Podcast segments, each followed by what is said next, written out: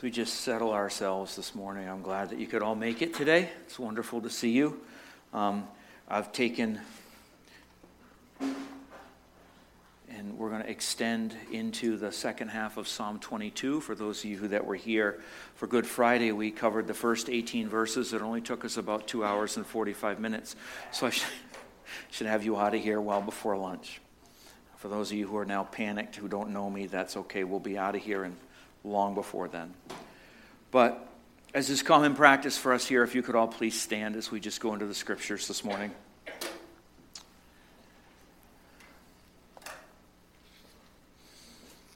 I'm going to read the second half of Psalm 22.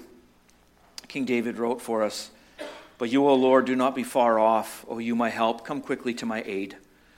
Deliver my soul from the sword, my precious life from the power of the dog. Save me from the mouth of the lion. You have rescued me from the horns of the wild oxen. I will tell of your name to my brothers in the midst of the congregation. I will praise you. You who fear the Lord, praise him. All you offspring of Jacob, glorify him and stand in awe of him, all you offspring of Israel. For he has not despised or abhorred the afflicted of the, the affliction of the afflicted, and he has not hidden his face from him, but has heard when he cried to him. From you comes my praise in the great congregation. My vows I will perform th- before those who fear him. The afflicted shall eat and be satisfied. Those who seek him shall praise the Lord. May your hearts live forever. All the ends of the earth shall remember and turn to the Lord, and all the families of the nations shall worship before you. For kingship belongs to the Lord, and he rules over the nations. All the prosperous of the earth eat and worship. Before him shall bow down all who go down to the dust, even the one who could not keep himself alive. Posterity shall serve him. It shall be told of the Lord to the coming generation. They shall come and proclaim his righteousness to a people yet unborn, that he has done it. This is God's word. You may be seated. Just a simple prayer from the common book of prayer, because I think it says it very nicely this morning. But Father, as we come before you, we are chiefly bound to praise you for the glorious resurrection of your Son, Jesus Christ, our Lord. For he is the true Passover lamb who was sacrificed for us and has taken away the sins of the world. By his death, he has destroyed death itself. And by his rising to life again, he has won for us everlasting life. Father, we come before you this morning in Jesus' name. Just open your word. Amen. I do my best to work our way through this in part two of what I called Forsaken and Redeemed. This morning, we're going to take a look at the redeemed portion. We left last Friday um, in a rather ugly way. Um, this morning, we, we find ourselves in a different position. I want us to really be focusing on that redemption for us.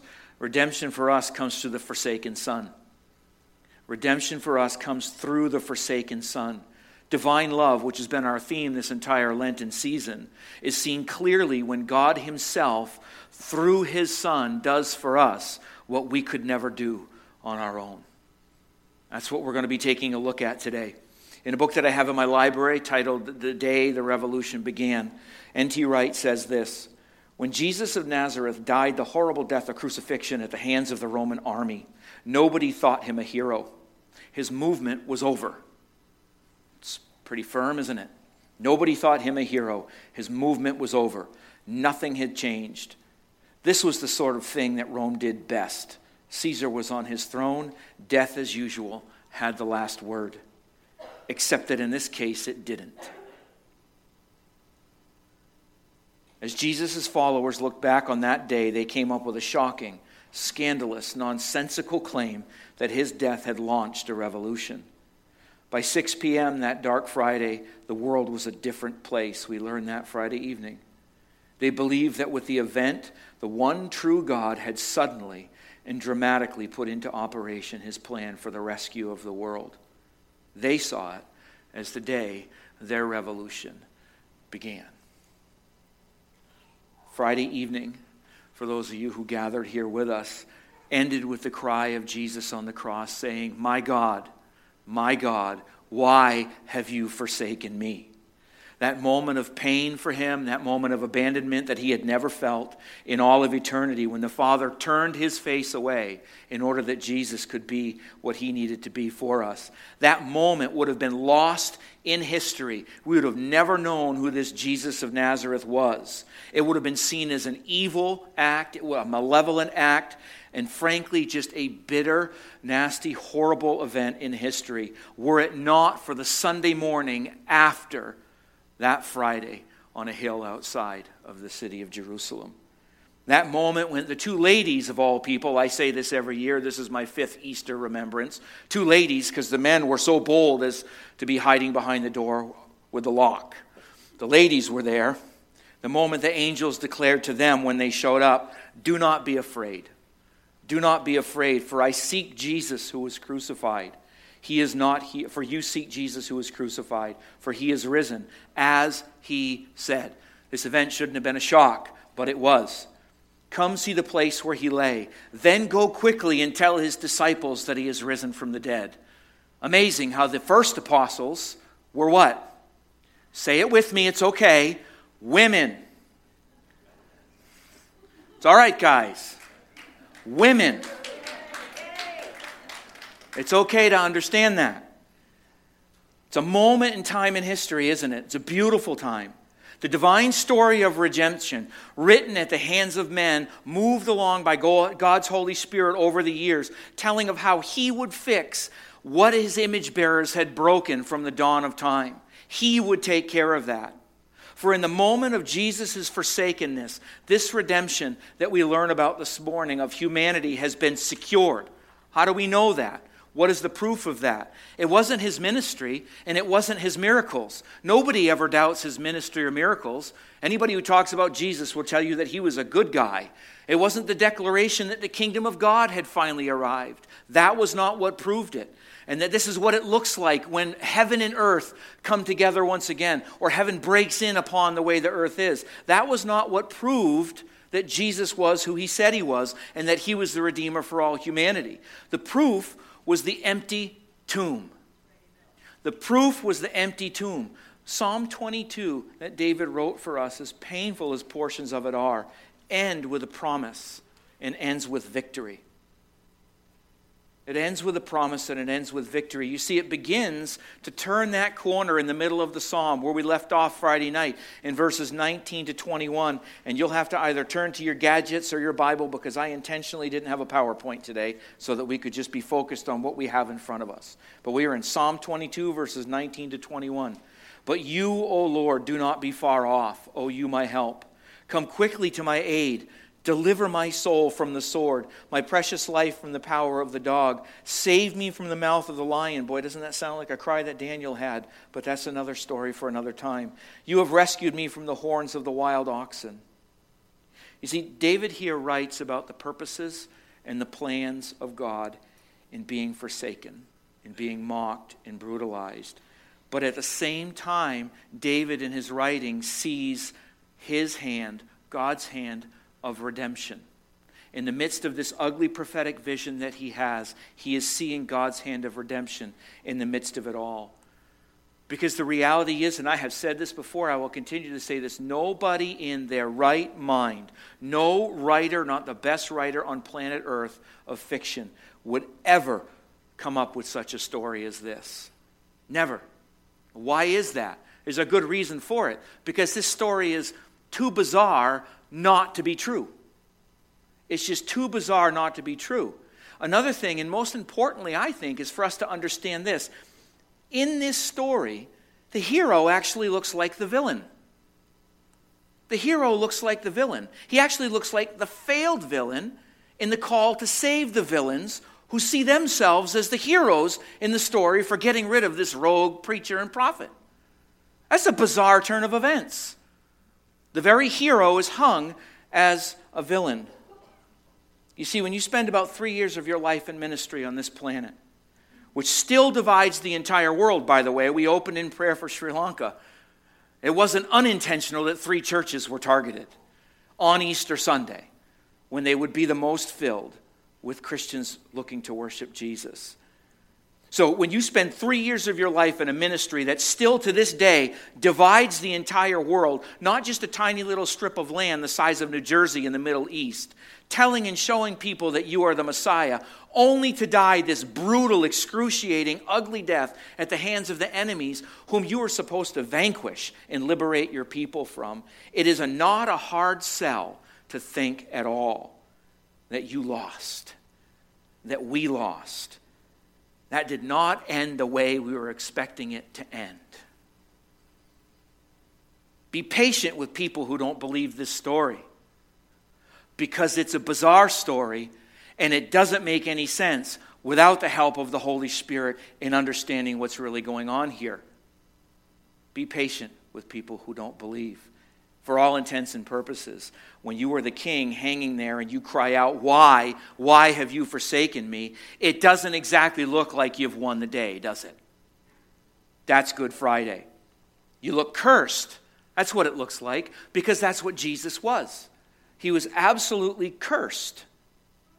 He was just another man full of delusions of grandeur as this big hero coming in that the powers that be disposed of because he was a general nuisance and he was causing riots and ruckuses everywhere he went, just like all the others that most of us don't even know the name of down through time and history.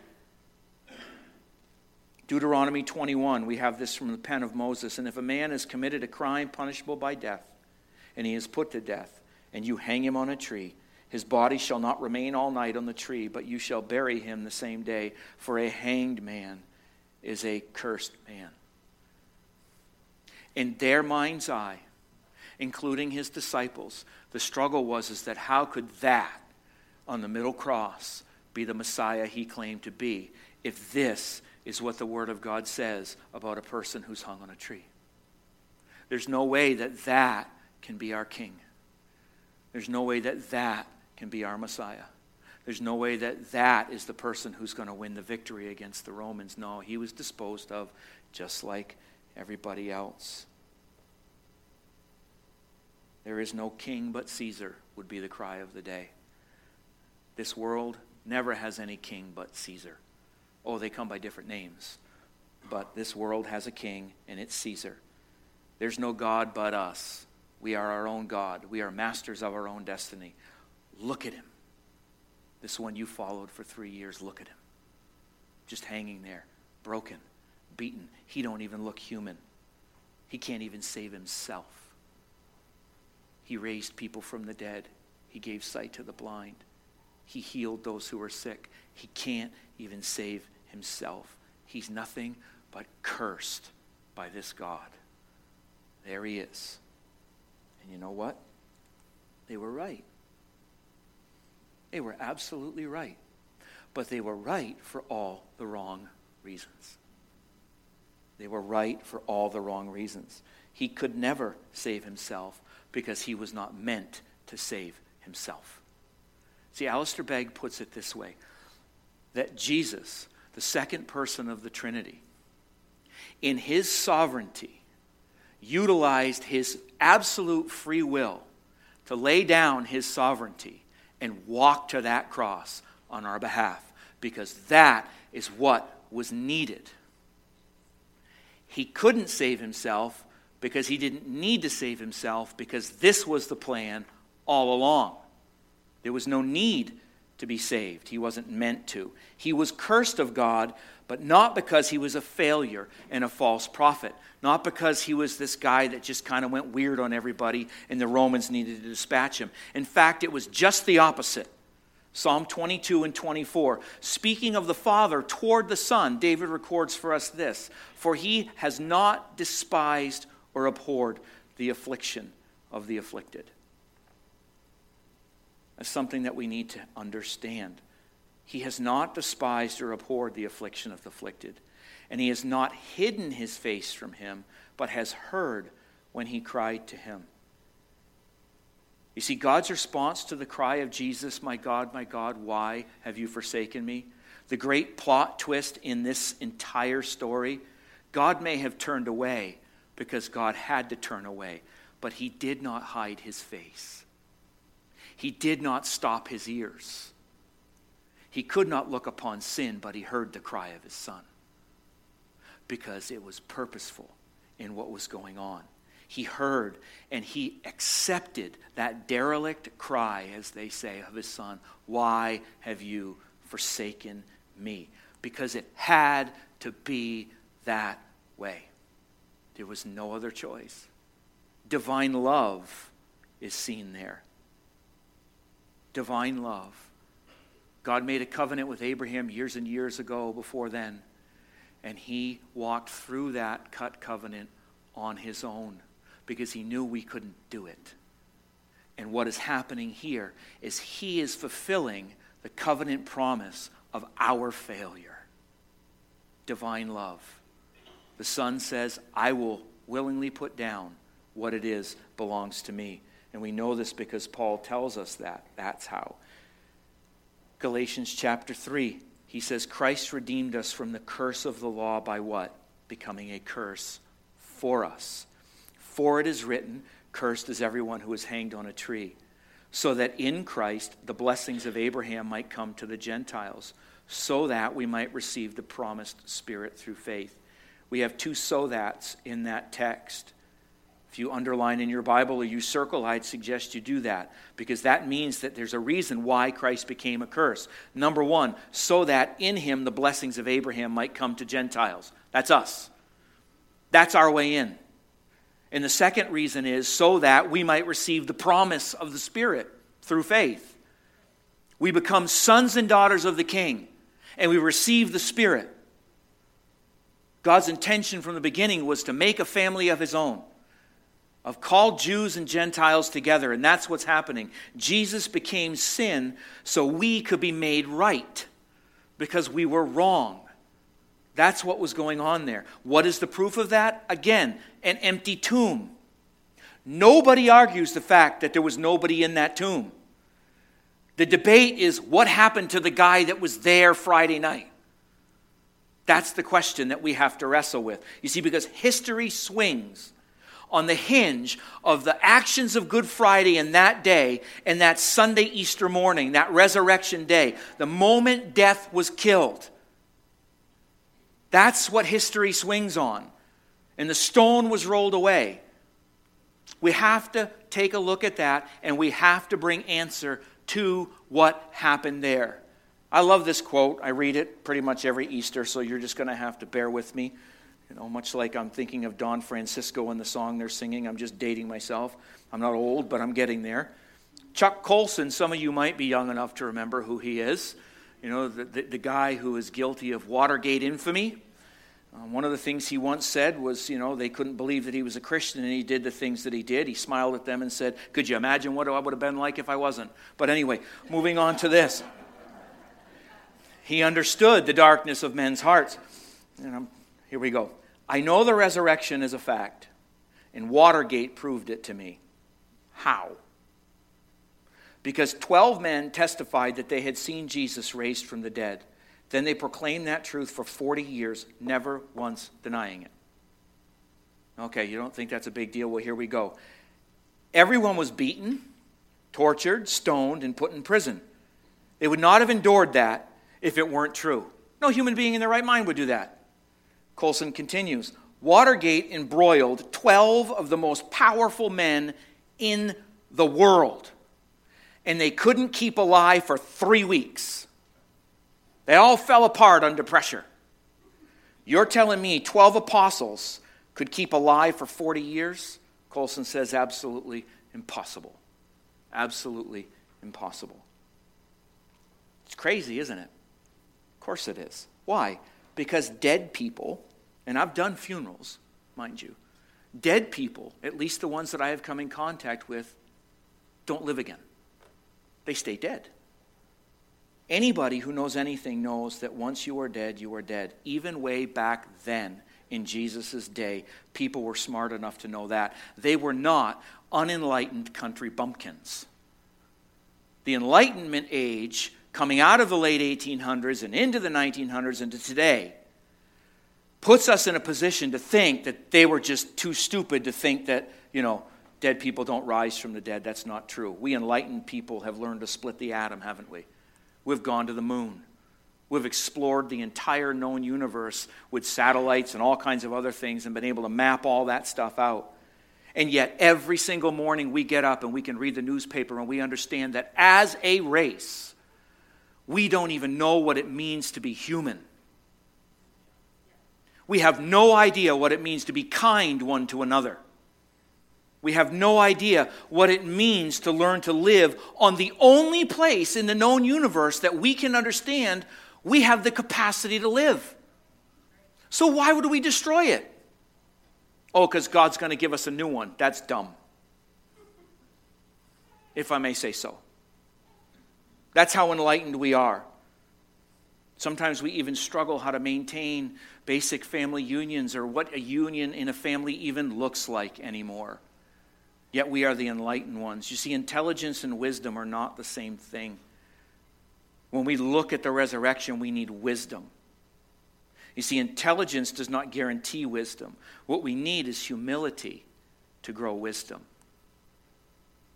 We need humility to grow wisdom. It doesn't mean we want to be unintelligent, it just means intelligence does not guarantee wisdom. Intelligence, actually, without wisdom, creates a lot of dangerous things. But that's again for another time because I'm running out. Humility is needed to grow wisdom, and humility is lacking very deeply in this world today, as it was in Jesus' day, but not in this Jewish carpenter not in this rogue from the north. No, we find out that Jesus humbled himself. In the opening text that I read when we got started this morning, Paul tells us in this beautiful poem that he humbled himself by becoming obedient to the point of death, even death on a cross. That is humility.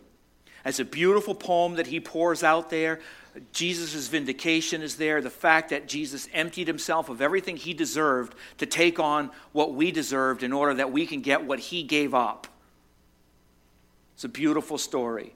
We would have never, ever once, never once thought to write it ourselves in this way.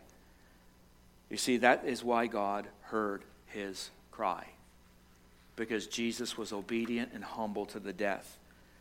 You see, we, we think that he didn't hear because Jesus died. Here's the problem. When our prayers aren't answered the way we want them to be answered, we think that God doesn't hear. The frightening truth is that He hears everything, including the snarky comments we make that we don't think anybody hears. I know, because He tells me all the time He heard that. he died because God did hear him. He died because God accepted that sacrifice of humility. Heaven broke into our world again and intersected with earth, and Jesus walked out of the tomb. That's what it looks like when heaven and earth are put back together the way they're supposed to be. Dead people come alive. A lot of people say it, I'll say it this morning, that Jesus didn't come to make bad people good. Jesus came to make dead people live and we are all dead in one way or another. You see, and if Jesus is alive, and that is true, that this Jesus of Nazareth is, he has to be dealt with. In fact, he has to be confronted. The claims that he made have to be tested and confronted because we are not left with an option to ignore this Jesus. There's nowhere in Scripture, nowhere, anywhere that says we have the option to ignore him. If you are in Christ, if you are a follower of Jesus here this morning, when you encounter him in the word and when you encounter him in prayer and when you encounter him in worship and you come before him, do you allow yourself to be encountered by him? Or do we just come to him and unload on him?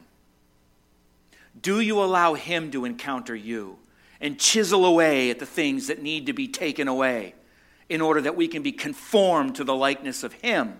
Because that's the ultimate goal of what God has for us to be conformed to the likeness of His Son, because that makes us truly human. That allows us to be released into the world in a way that magnifies Him and glorifies His name. Do you allow Him to encounter you? Do you allow Him to transform you so that you can be useful for the purposes that He has gifted you in, the calling that He has for you in this life? Do you allow Him to? All the ends of the earth, Psalm 22, 27, and 28 say, shall remember and turn to the Lord, and all the families of the nations shall worship before you. For kingship belongs to the Lord, and he rules over the nations. Teach us to pray, Lord, was my thought this morning. Teach us to pray big prayers, not just for my brother, my sister, my dog, my mother in my little town. The scriptures commands that we are to pray for the nations because that's what Jesus died for, that's whom he rules over. If we aren't praying for the nations, we aren't praying big enough. That doesn't mean everybody has to go out and be a missionary. For goodness sake, then I'd be preaching to chairs. What that means is that we have to be prayerful for the nations. Give us the nations, Lord. Why? Because that's who Jesus died for. That's the point of the scriptures here. Kingship belongs to the Lord. Don't be so arrogant to think that people who are sitting in places of power, that kingship belongs to them. They are there because God's sovereign hand says they can be here. See, all of this happened first, all because of what Jesus did. All because of what he did. He redeemed us, but he did so in order to send us. Go therefore into where? All the world, the nations. That's our verse for 2019. It's funny how Psalm 22 runs right into Matthew 28. Actually, it's not, it's God's story. It makes perfect sense. Jesus submitted himself to the plan and the will of the Father because they are absolutely perfect. We can choose now to do the same or not.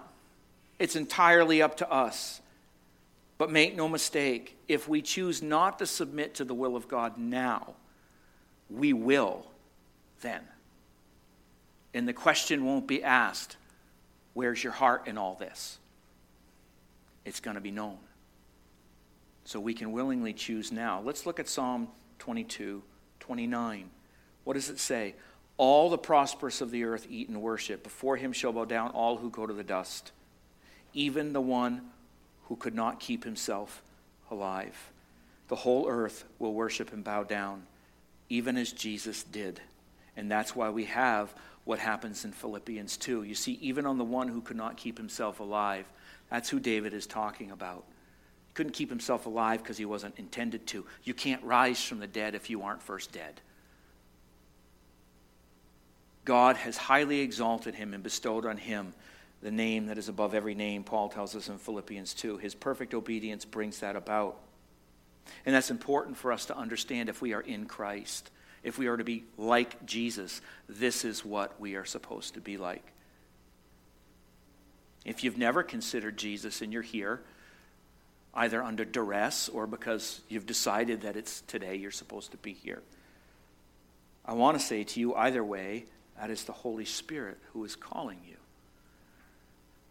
Nobody just shows up to church by accident. We think it is. How do I know this? Because His Word promises that. His Word promises that He will draw people to Himself.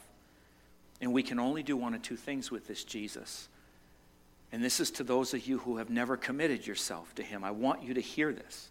We can only do one of two things we can accept Him or we can reject Him. There is no middle ground.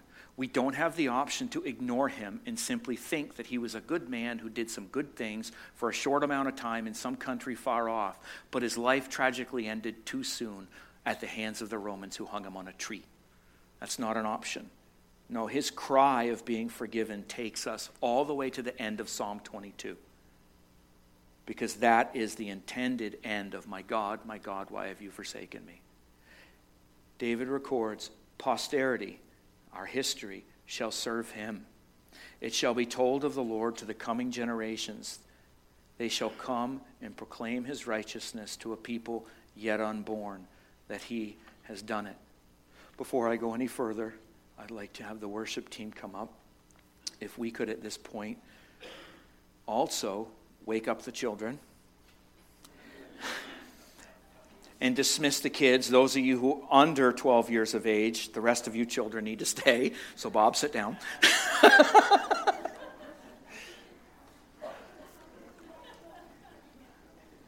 As we settle here this morning,